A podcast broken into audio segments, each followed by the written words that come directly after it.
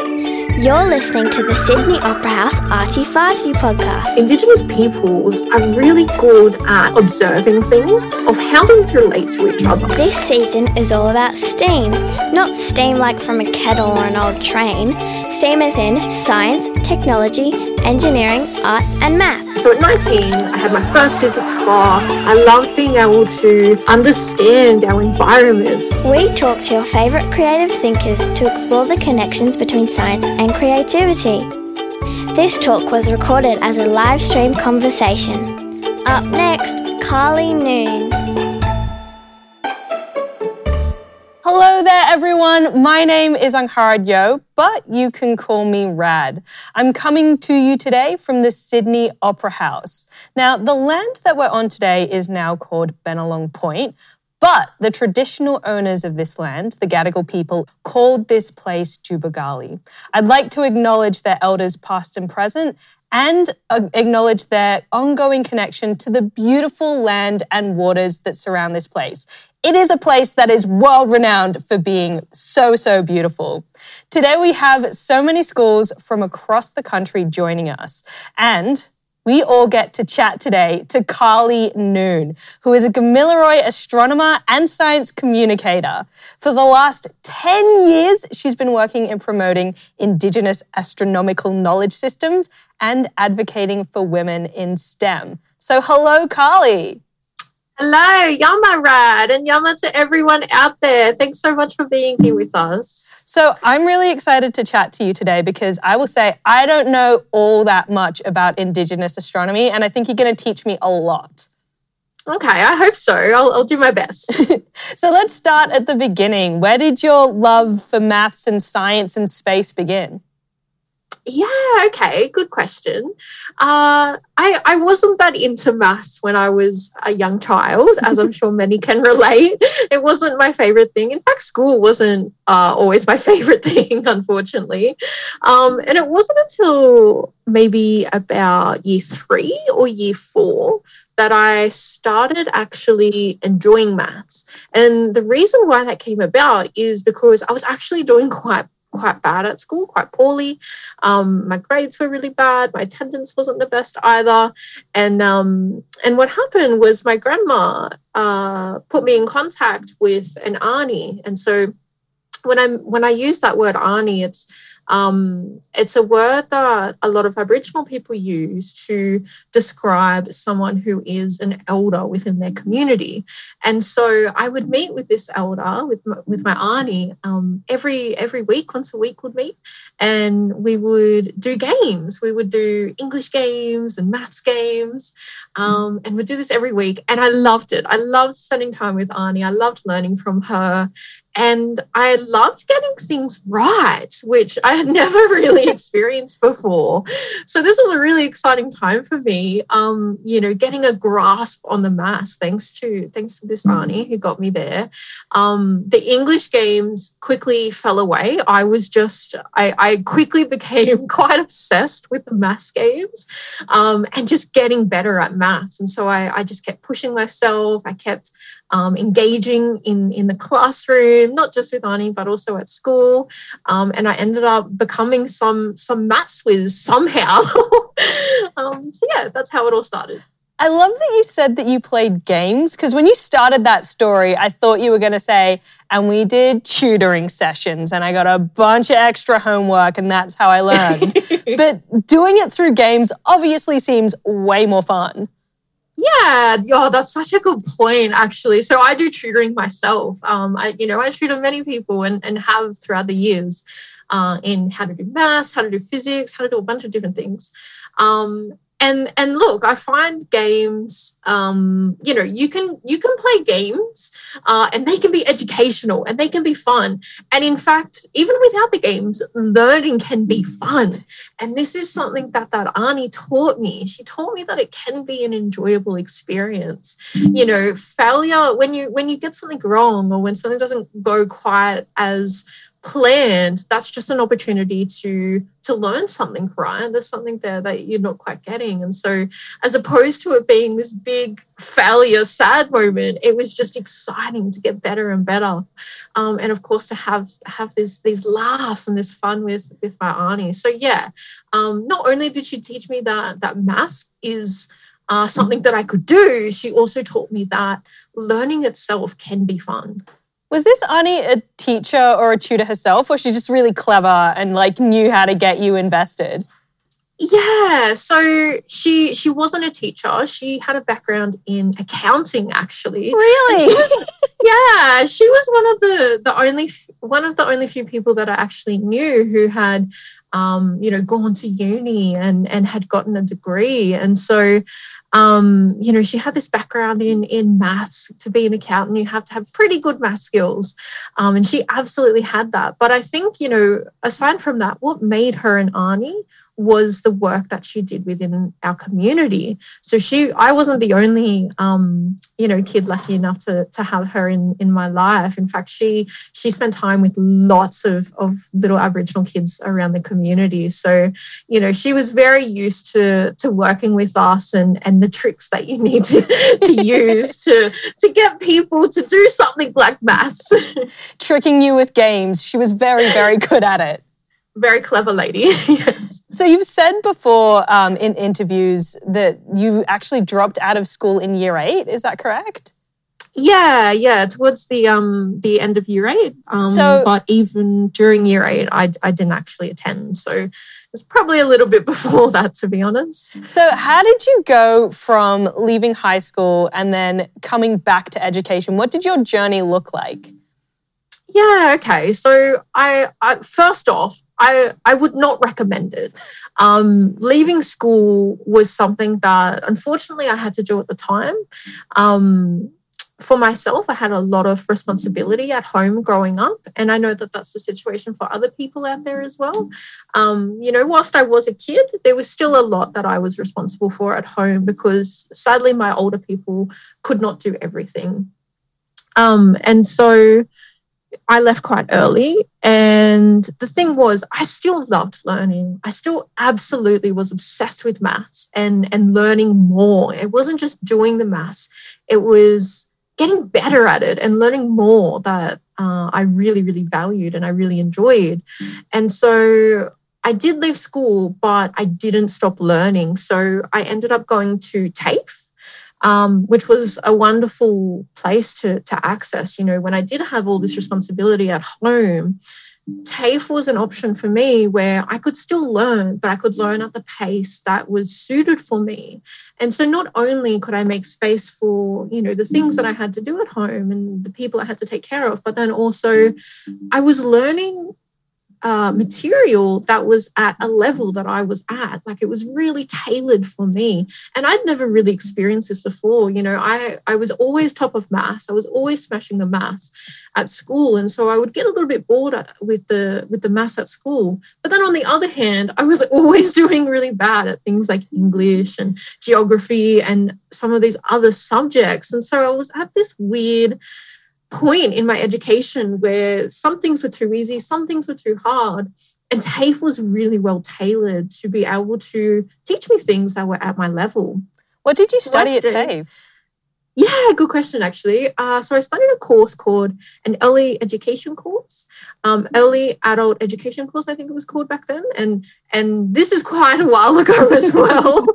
um, I'm a little bit old now, uh, in approaching, um, you know, I'm I'm nearly 32, so I don't know if that's old for students or not. you be, you know, you can be the judge of that. Um, but yeah, so I was doing this course and it eventually got to a point where they unfortunately couldn't give me harder work. I wanted harder and harder stuff. Um, and I was at, by the time I'd finished year nine, I was uh, essentially at a year 11, year 12 maths level. Wow. And so they were basically begging me to go back to school. they were like, you have this talent, you have to go back to school. Um, and so that's what I did. I you know, I've always um, been one to listen to my elders and people, you know, older people than me. And so I thought, I'll give it a go. I'll see how it goes this time. And so I did. I went back to school. It was really hard, um, you know, and, and it would have been hard whether I had stayed or whether I'd left. But I think through leaving, it, it did become, it, it was very, very challenging to get back into it. Um, but that's okay. I got through it and I ended up applying to uni and I got in.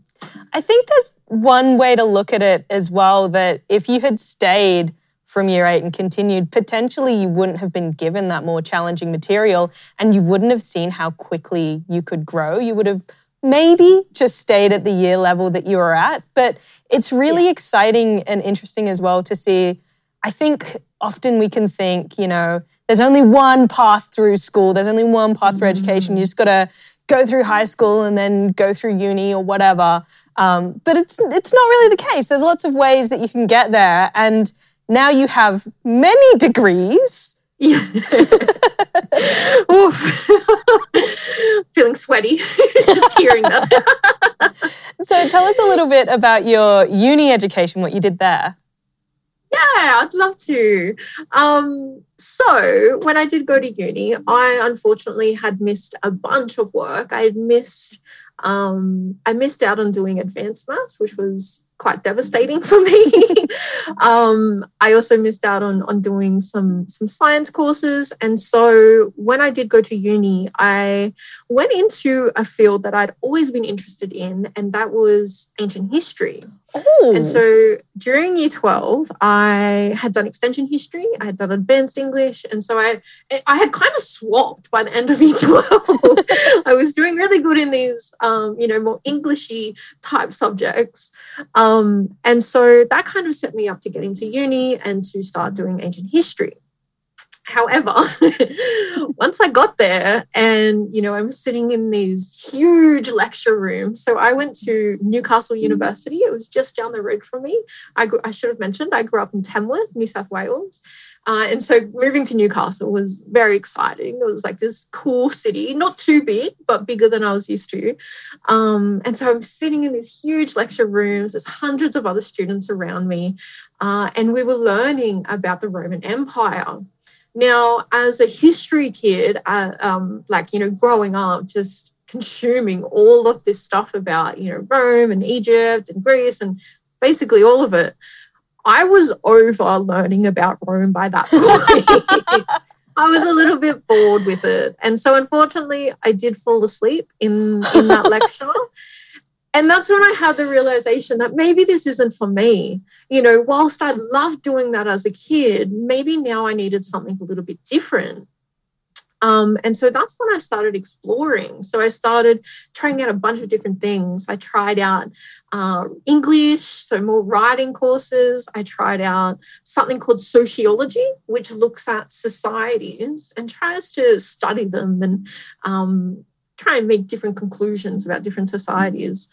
Um, that was really hard for me. I did so bad in it. I failed. It was devastating. And again, I was like, okay, maybe this isn't for me. So I kept trying. I eventually tried out this course, and it was in a field called philosophy. Now, philosophy is this really interesting field where um, people basically try and make logical arguments for um, for different things. And so the, the course that I was particularly um, interested in and was participating in was looking at different philosophical theories for the existence of everything. So we got to talk about how does how does everything come to be? Why does life exist? You know, these really big questions. And I loved it. I absolutely fell in love with it. I thought this is really cool. We get to we get to argue about this and we get to use this thing called logic to do it. Now, logic is something that uh, you do come across in maths, and it's basically something that you use to try and get to the truth of something. Uh, and that's that's how we use it in philosophy and through that, I was reintroduced to maths because, uh, you know, logic is, is, is very important for maths. Uh, but I was also introduced to physics. Now, I had never touched physics before, it was completely foreign to me. And I was about 19 at this time. Uh, so at 19, I had my first physics class and I fell in love with it. I absolutely loved it. I loved being able to understand our environment a little bit better uh, and understand how it works. And so I didn't look back. I swapped degrees over into a Bachelor of Science, majoring in physics, and a Bachelor of Maths because I loved the maths. Um, and that was it. That's that's how I got there. I never would have thought that philosophy would lead to physics. Like in my mind, they're really, really separate. So it's kind of amazing that you made that connection and that jump. Yeah, well, we were actually talking about, you know, uh, theorizing different different reasons as to why life exists, and one of the key things that come up in that course was this idea of multiverse. Oh. So there's this theory, and it, it was very much uh, made popular by a cosmologist uh, of the name Stephen Hawking. He's a very famous uh, physicist. Um, and you know he he was uh, a huge inspiration for me not just as as a physicist but also as a science communicator because he was able to help me understand these really um, quite crazy, wild theories about a multiverse or parallel universes. And he helped me understand that when I had no understanding of physics. So um, basically, the multiverse is this theory that inside black holes, there are other universes. So on the other side of them, there are other universes. And this was just insane. I was like, this is the coolest thing ever. Um, you know, there could be complete other civilizations on the other side of a black hole. And I was just, I was in love. I was mesmerized by it. Um, and I think it's a really good point you brought up too that philosophy and maths do seem quite different, but it's actually the tools in maths, the tools that we learn in maths that are used in philosophy to try and understand, um, you know, try and get to the most accurate uh, possible answer or theory that's available to us. So after you went through and did your physics course and also your maths course, so so many degrees, um, how did you land on coming closer to like the astronomy side of things? I know you talked a little bit about multiverse and black holes. Was that kind of your driving inspiration and what you liked the most about physics? Oh, that's a great question. Um, it was. It was what got me interested in it in the first place, aside from also really enjoying the work, again, you know, having a problem to solve and then seeing myself grow as seeing my understanding grow as I try and solve it, and then eventually getting to that point where I do solve it, and I just feel like the most clever, achieved person ever. um, so I think it was that that first uh, got me in. It was the work itself, and and being you know being able to do it, having that belief in myself. Um, but then it was, you know, the the cosmology, so looking at the universe as a whole and and trying to find answers in that. But what actually got me into astronomy, it didn't come until a little bit after I had finished um, those first two degrees, those maths and physics degrees. And it actually happened at a, a really beautiful time. So I was away on a camp, um, and it was a camp for Aboriginal students and we got to go to uh, Darkinjung country, which is in um, Central Coast kind of area. Um, and we were really lucky. We got to have this beautiful time away. Um, and there was an uncle there. So, again, another um, Aboriginal elder. And the uncle, he sat us down one night and we were all around the fire and we were feeding horses. There were horses next to us. It was a beautiful night. It was honestly so stunning and um, you know we're sitting under this beautiful clear sky and he started telling us star stories and it just absolutely blew my mind like having um, that that cultural connection to to the sky was something that seemed really obvious to me and it seems really obvious to me now but it was something that i'd never really experienced myself um, within my own community. So you'd never so heard these stories before? No, no, especially not these specific stories because, um, of course, you know, different nations have different stories and they have different knowledge that they, um, you know, that's useful to them depending on their country. And so, whilst, you know, my mob, Gamilaroi mob, we have so many stories and I know so many of them now.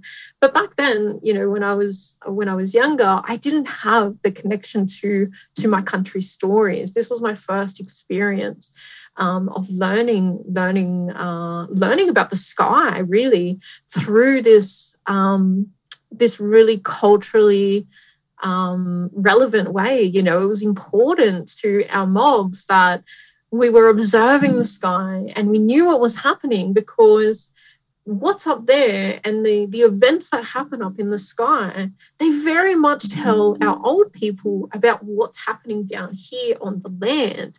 You know, they act as um, as signals, whether it's signaling a specific time, um, you know, maybe a time for ceremony, maybe it's a seasonal signal. So, you know, there might be a star that appears in the sky that tells people, okay, now it's time uh, that it's going to start getting cold. You need to start preparing for that cold weather coming in.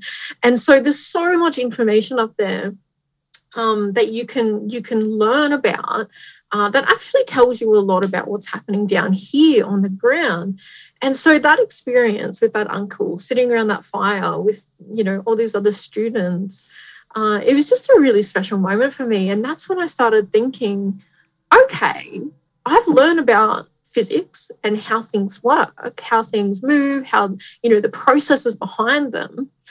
My old people knew all about this. I, you know, I almost didn't even have to go to uni um, to, to learn this, but it was just this really, um, really special moment where, you know, before that, I felt like I felt like a bit of a loner, to be honest, you know, being in, in physics. And um, when I did finish those degrees and when I did graduate, we mm-hmm. actually found out that I was the first um, female Indigenous person to graduate with those degrees. And really? only one other yeah, one only one other person had graduated previously with those degrees, and so you know I felt lonely, um, and I felt like it wasn't really something for us.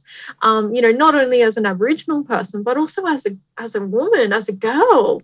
You know, I felt a bit out of place there, and I'm not. You know, I'm used to that. I've always had you know coloured hair and stuff like that, but you know it still doesn't help so so hearing these stories and making that connection you know that this is actually really important to our old people uh, made it feel made it feel right it made it feel like you know i was in a place where i was supposed to be and so after that, I just continued with it. I kept learning about the sky. Um, I got another degree. I'm just started another one since then. Why not? Add to the pile. Yeah, exactly. So when you say stories, like what what does that look like? What does that mean? Because when I think about uh, and I'm not an astronomer, but when I think about learning about the sky, it's a lot of I don't know, star maps and things. Sure, yeah so stories are very different to um, you know something like a like a map or um, but you know a lot of our our mobs do have maps. Um, maybe that's another discussion i'll focus on the stories for now. Um, but basically you know when we think about aboriginal and torres strait islander people their cultures are very different to the cultures that we're used to growing up in a western society and so you know i went to school um, you know, I went to a public school like lots of other people um, and went through a mainstream um, educational path and system. So I'm very much used to the Western system of learning things. And, and essentially what it looks like is, you know, well, we all know what it looks like. You know, we have our, our individual classes, we go to maths, we go to English, um, and we go to art or whatever.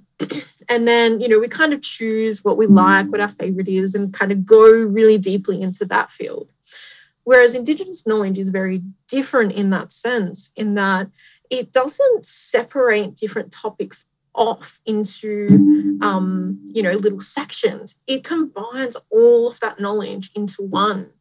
Um, and the reason it does that is because indigenous peoples are really good at observing things. And in particular, they really put a lot of value on the information um, of how things relate to each other. And so when we break things off into individual subjects, we kind of lose a bit of that information for, say, for example, as we were talking about before, how philosophy can relate to maths. And so it's that information in between, you know, how one thing relates to another thing that Indigenous peoples really, really value. Uh, and they value it because they really understand that our world is very connected. Um, and I use this term interconnected to describe it and so that's really talking about, say, how the sky relates to things that happen down here on the land.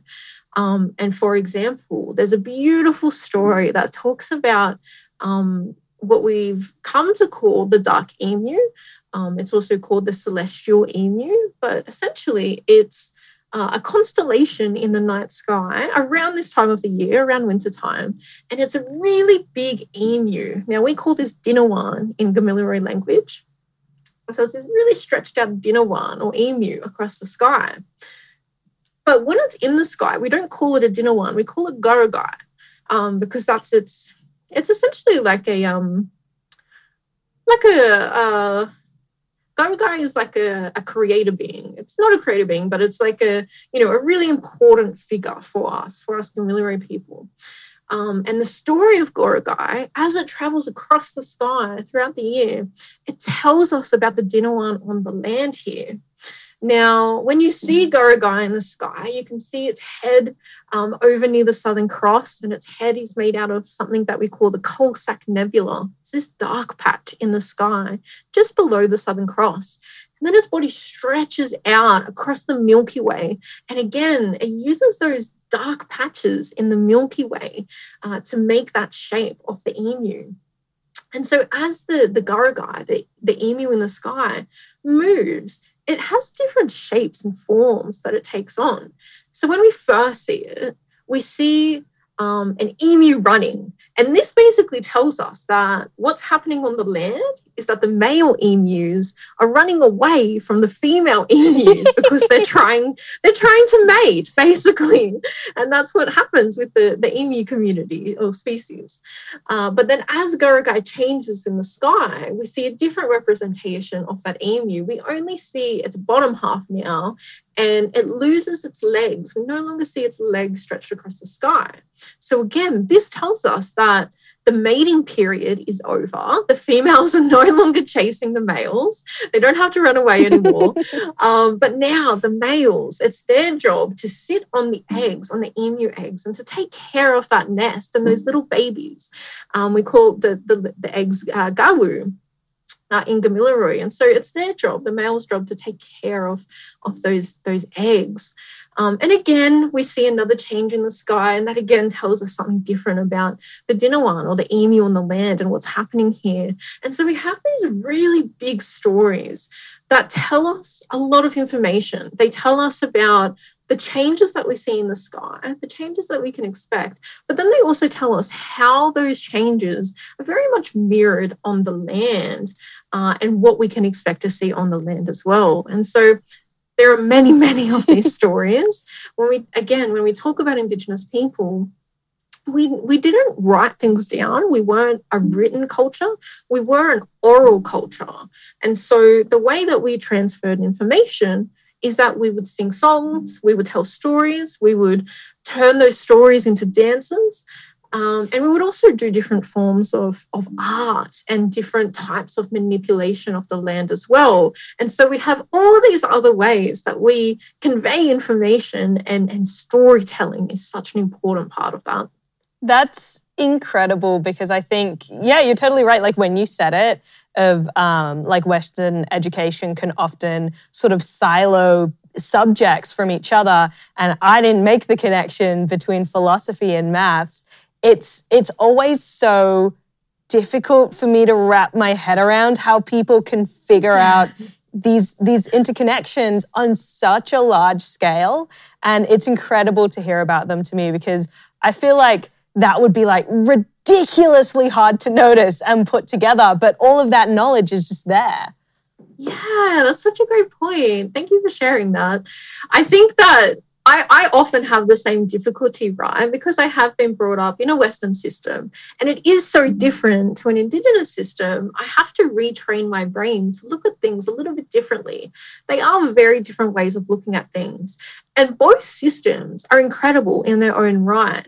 You know, when we think about, um, you know, Western systems and Western um, ways of knowing and transferring knowledge, you know, it's been are incredible for things like innovation, technology advancement, you know, all these all these things that we love today and take comfort in today, um, you know, is really a product of that siloing, you know, that separating of, of information and keeping them in their own little little um, you know little houses, I guess. uh, whereas you know the opposite of that gives way to a completely different type of innovation and a different way of living as well. And so, you know, we're just not used to seeing it. It is quite difficult for us to to be able to adapt to, to that way of looking at the world. But that's why, you know, our old people, our elders, um, you know, the traditional owners and custodians of the lands in which we all live on they're such important people. in in in you know my world, they they are our leaders. They are our teachers, um, and you know they are the experts on all matters that relate to the land and our our people. And so you know, it's very similar in a way. You know, we look at our teachers as being people that can teach us things. You know, we look to our elders because they have this understanding. They know how to see the world like this. And that's why, you know, we have so much respect for our elders. As someone who does straddle, I guess, these two different ways of thinking and learning, do you find it quite difficult to explain to people who are from one camp or the other? How the other side thinks? Or, I mean, I know it's basically what you do, so I think you've gotten pretty good at it. yeah, and I think because it's a it's a lived experience as well, right? Like I've kind of jumped between the two worlds a lot throughout my life. So when I was um, a little girl, very young kid, and I was first going into preschool. So, um, you know, the school that you go to before big school. I was actually at an Aboriginal preschool. And so my first experience of, of learning was through this really, um, you know, Aboriginal way of, of learning and being um, with with my my peers and the other students. But then I went into um, a more mainstream school after that, and so I think because I've been able to have both of those experiences, you know, have one foot in community, on country, and learn from my elders, but then also um, you know, value and appreciate the education I get from from school as well. Uh, you know, I'm able to to try and explain that to people and explain my experiences to people. I don't know how well I go, but I feel like you explained some stuff pretty well to me. Like I feel like I have a better understanding. So, I mean, you got at least one person. Yes. do you do you ever find it a bit frustrating? Do you ever find that people kind of maybe don't quite get the understanding um, and or they kind of discount it particularly if it's not the way that they're used to learning? Do you find that people are kind of like oh that doesn't sound real to me yeah i think so. And i i do get a lot of people who confuse the work i do with something um, like say astrology for example um, so astrology is a field in its own right, where you know people look at the the sky, um, they look at the motions of the planets, and then they attribute that to people down here and different um, basically the psychology of people down here on, on, on the land. Now, I see that it's very similar to what I talk about um, in terms of Indigenous astronomy, um, but they are very, very different.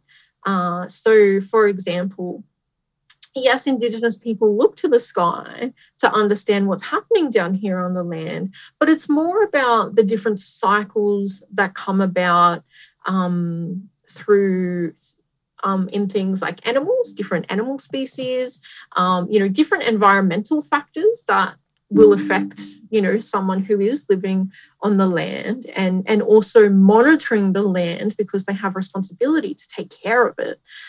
Um, and so it's kind of less about people. It's more specifically about the observations that have been made in the sky. Um, whereas astrology has a slightly different twist on it. And so i think people try to connect them um, and also with astronomy as well of course you know people try and um, or people often confuse astrology with astronomy. It's fair enough. They have very similar sounding words and they are related in some way. In fact astronomy came out of astrology. Um, and so it, you know it is confusing and I totally appreciate that. I don't. I, I try not to get frustrated because you know it is it is a bit messy with the different words. I just try to explain the best that I can.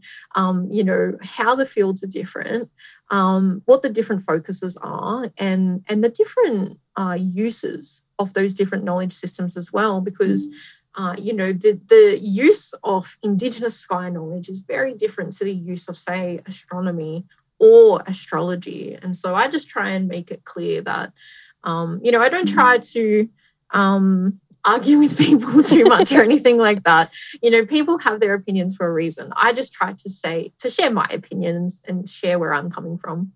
What do you think people have to gain from learning more from an Indigenous kind of knowledge background that they might not be familiar with? Is that something that people should look to do more? And how could it impact, I guess, Australia? Oh, I think that's a wonderful question. Um, I think it's really important. I think, you know, the fact that uh, we're learning the knowledge of this country, right? Before um, before Australia came to be a thing, uh, you know, before before most of what we know, you know, most of what we know in astronomy, we've only found out in the past the, majority of it we've only really found in the past 500 years, but you know maybe 2,000 years. Um, whereas when we think about Indigenous knowledge systems, they are the oldest record of, of anything in human history, right? We have the oldest people. Um, that that we know of. Um, you know the oldest societies and the oldest civilizations that we know of. And so the knowledge that they have cannot be found anywhere else. It is incredibly unique knowledge in that again it does value the relationship between things. And and what we find when we value those um, you know how one thing can affect another thing we tend to tread a little bit more lightly so in Western, um, you know, Western science, but also just Western learnings in general, because we don't understand, you know, we don't really have a lot of focus on how one thing could affect another thing we often act without really much thought on the consequences of those actions. And unfortunately, we see that being played out over and over again. You know, that's why it's so important that we now need to be aware of those consequences and aware of how our actions can affect other things. So, for example, I talk a lot about light pollution. It's something that I, I'm quite concerned about. Um, in the same way that I'm concerned for our land and taking care of our land and making sure that we're not taking too much away from it. You know, our, our sky just as much needs uh, to be taken care of and to be looked after. And so, you know, I think from Indigenous peoples, we're able to learn that. We're able to learn how to um, not only observe you know our environment around us be really amazing scientists but then also understand how we can live in this world uh, in a sustainable way that is really in harmony with our surroundings. I think sometimes people can think that, oh, I'm not Indigenous, therefore Indigenous knowledge isn't for me. How should people look at it? Sure, that's it, it's definitely a, a situation that we see, um, and and the thing is, you know, unfortunately, Indigenous peoples all around the world, not just in Australia, but all around the world, have been. Um, it's a big question. You know, it, they've been taken advantage of for a really long time now. You know, not only did we lose a lot of our land, but we lost a lot of our culture in the creation of Australia, for example.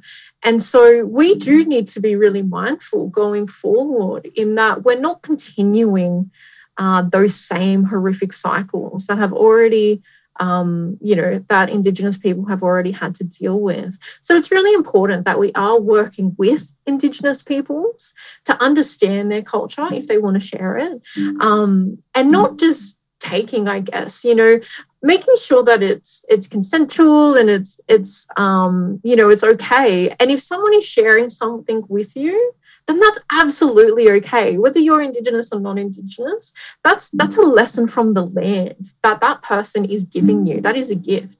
And so it definitely isn't just for indigenous peoples. It's for anyone who is living on this land. But it's also for people who can show it the respect um, that it does deserve and show those communities the respect that they do deserve I guess, yeah, as you said, it's the difference between learning from and taking from. And I think that's a really great and important distinction to make. So, what does the future hold for you and the work that you're doing? How many more degrees are you going to do in the next 10 years? Yeah, that's where my brain instantly went. What's my next degree? no, okay. So I will I will eventually stop getting degrees after this one. This is the last one, I swear. We'll see, we'll see. Um, yeah, actually, I shouldn't be too um yeah, too hard on myself. Uh, so I'm currently doing something called a PhD. This is basically the last degree you can do at uni. Um, so they might not even let me back. It might not even be up to me. You'll just do another PhD. Um, yeah, maybe. Uh, but essentially, I'm looking at, I'm doing a PhD in astronomy and astrophysics.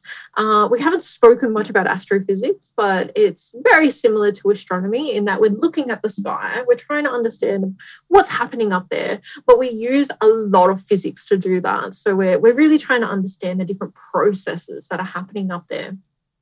And so, what I'm looking at are these little space clouds that exist at the center of our galaxy.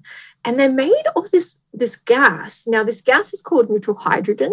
It's the building blocks of our entire universe. Without this you know if you go and look on a periodic table neutral hydrogen is the very first one on that table. And so everything else is built from this this gas.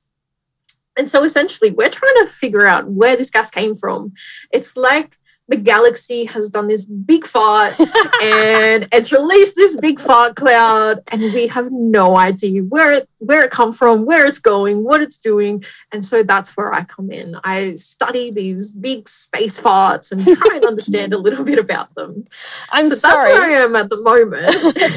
I'm forever now going to think of you as the person who studies space farts. Like that's just going to be fine.